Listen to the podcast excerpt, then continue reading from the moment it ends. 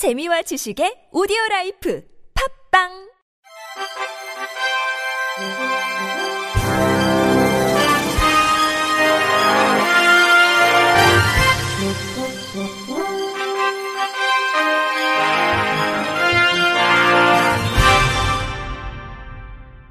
청취자 여러분 안녕하십니까? 5월 8일 월요일 KBRC 뉴스입니다. 시각장애인들이 온라인 쇼핑을 할 때 불편을 해소해달라며 소송을 냈는데 해당 업체들이 항소하면서 7년째 법정 다툼이 이어지고 있습니다. KBS 이호준 기자가 취재했습니다. 시각장애인 김훈 씨는 온라인으로 건강기능식품을 살 때마다 벽에 부딪힙니다. 그래픽. 그래픽. 상품명과 가격 정도만 들을 수 있고 정작 궁금한 성분과 유통기한은 알 수 없습니다. 김훈 시각장애인. 성분이라든가 이런 정보를 전혀 제가 접근할 수가 없거든요. 주요 성분이 표시된 사진을 글자로 바꿔주는 곳도 있지만 생필품 하나도 선택하기 어려운 건 마찬가지입니다. 홍사준 시각장애인. 도저히 정보를 확인할 수가 없습니다. 다 이렇게 상품 선세 참고, 참조라고만 나오고 외국 사이트와 비교해봤습니다. 제품 상세 정보가 글자로 표시돼 음성 정보로 제공됩니다. 25일 페이시, 하이 캡스 홈을 페이시요. 보디빌딩. 온라인 쇼핑몰들에 거듭 요청해도 개선되지 않자 시각장애인들은 2017년 롯데와 신세계, 지마켓 등 국내 유통업체 세 곳을 상대로 소송을 냈습니다. 그리고 5년 만에 나온 1심 판결. 시각장애인에게 문자 음성 정보를 제공하지 않는 건 장애인 차별 행위니까 6개월 안에 개선하고 원고 960여 명에게 10만원씩 지급하라는 것이었습니다. 하지만 해당 업체들은 서비스 개선과 약 1억 원의 위자료 지급 대신 항소를 택했습니다. 김훈 시각장애인. 지금도 홈페이지 들어가 보면 전혀 어, 상품에 대한 이- 정보를 이미지밖에 어, 제공하고 있지 않아서 좀 답답하고 화가 나, 어, 화도 납니다. 해당 업체들은 시각장애인용 서비스 개선 노력을 묻는 KBS 질의에 현재 기술 수준으로 최대한 노력 중이라고 밝혔습니다. 박종훈 변호사. 전장애인 차별금지법 제정 추진연대 법제정위원장. 시각장애인 차별 없이 이용할 수 있도록 설계 단계부터 고민을 해야 되는데 어, 우리는 아직 아, 인식의 전환이 좀 덜 된 것 같습니다. 2021년부터 약 2년간 이어진 항소심은 이달 25일 선고될 예정입니다. KBS 뉴스 이호준입니다. 강원도가 발달 장애인에게 24시간 돌봄 서비스를 제공하는 긴급 돌봄센터를 개소합니다.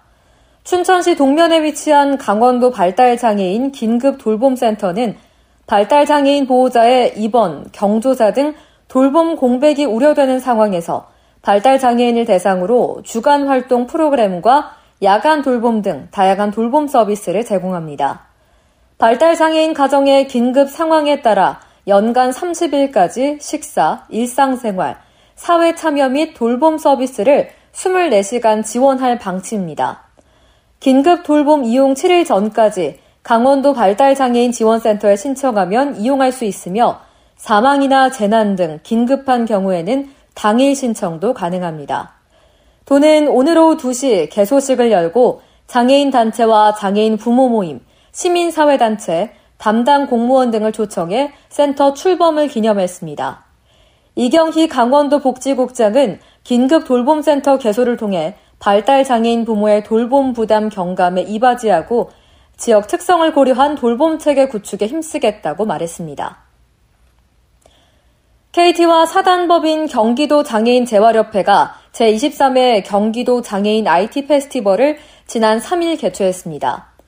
경기도 장애인 IT 페스티벌은 장애인의 정보화 능력을 향상하고 IT 분야 우수 인재를 발굴하기 위해 경기도 장애인 재활협회가 매년 주최하는 도내 장애인 경진대회로 KT 강남 서부광역본부는 이 대회를 23년간 지속 후원해 오고 있습니다. 경기 창조 경제혁신센터 국제회의장에서 열린 올해 대회에는 경기도 내 만 7세 이상 등록 장애인 300여 명이 IT기기 활용, e스포츠, KT AI 코디니 등 종목에 참여했으며 참가자 중 49명은 수상의 영예를 안았습니다. AI 코디니 종목은 이 교육을 수강한 장애 학생이 특수교사와 한조를 이뤄 코딩 작품을 만드는 방식으로 진행됐으며 LED 주사위 게임을 만든 운중고등학교 1학년 하지호 학생이 최우수상을 수상했습니다.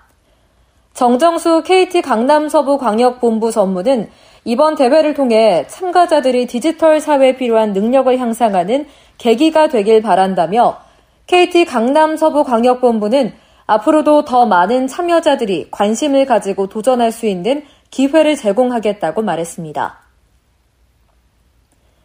전라남도가 으뜸 전남 자원봉사 함께 날자 감동체전이라는 주제로 104회 전국체전과 제43회 전국 장애인체전 성공 개최를 뒷받침할 자원봉사자를 모집합니다. 도에 따르면 모집 인원은 전국체전 2,000명, 장애인체전 1,000명 등 총 3,000명으로 오늘부터 다음 달 23일까지 47일간 시군 자원봉사센터에 방문하거나 온라인 JN1365로 신청하면 됩니다. 대상은 만 18세 이상 광주 전남 지역 거주자로 개인 또는 5인 이상 단체로 지원할 수 있습니다. 자원봉사에 참여 가능한 기간이 많은 사람을 우선 선발하며 선발된 자원봉사자는 자원봉사의 역할과 자세 등 기본 소양 교육과 직무 교육 후 현장에 배치됩니다. 현장 배치 자원봉사자는 종합 상황실 지원, 경기 운영 지원, 경기장 안내, 홍보 지원, 개폐회식 지원, 의료 지원, 장애 보조, 도핑 지원 등 다양한 분야에서 활동하게 됩니다. 참가자에겐 자원봉사 시간 인정, 단체복, 기념품, 1일 17,000원의 활동 실비, 우수 자원봉사자 포상 등 다양한 혜택이 제공됩니다. 한편 제104회 전국체육대회는 오는 10월 13일부터 19일까지 제43회 전국 장애인 체육대회는 오는 11월 3일부터 8일까지 주 개최지인 목포시와 전남 22개 시군에서 분산 개최될 예정입니다. 광주시청 장애인 사격팀 박승우가 항저우 아시안게임 대한민국 국가대표에 선발돼 생애 첫 아시안게임에서 메달 사냥에 나섭니다. 광주시 장애인체육회는 광주시청 장애인 사격팀 박승우가 최근 청주 종합사격장에서 열린 제5회 직집의 전국 장애인 사격대회 겸 장애인 사격 국가대표 선발전에서 금메달 4개, 은메달 2개 등 총 6개 메달을 획득했다고 밝혔습니다. 박승우는 이번 대회에서 개인전 혼성 공기총 복사 금메달, 단체전 3관왕, 개인전 혼성 공기총 입사 및 혼성 화약총 복사에서 각각 은메달을 목에 걸었습니다. 또 지난 3월 열린 2023 회장기 전국 사격대회에서 단체전 3관왕, 제16회 대통령 경호처장기 전국 사격대회에서 개인전 2관왕, 단체전 금메달 등을 획득했습니다. 이로써 박승우는 오는 10월 22일부터 28일까지 중국 항저우에서 열리는 제4회 항저우 장애인 아시안게임에 대한민국 장애인 사격 국가대표로 출전하게 됐습니다. 박승우는 2020년에 생애 첫 국가대표에 발탁된 이후 아시안게임은 처음 참가하는 만큼 잘하고 싶은 의욕이 넘친다며 9월에 열리는 페루 리마 세계 장애인 사격 선수권 대회에서 좋은 성적을 거두고 10월에 열리는 아시안 게임에서도 금빛 총성이 대한민국에 울릴 수 있도록 훈련에 매진하겠다고 각오를 다졌습니다.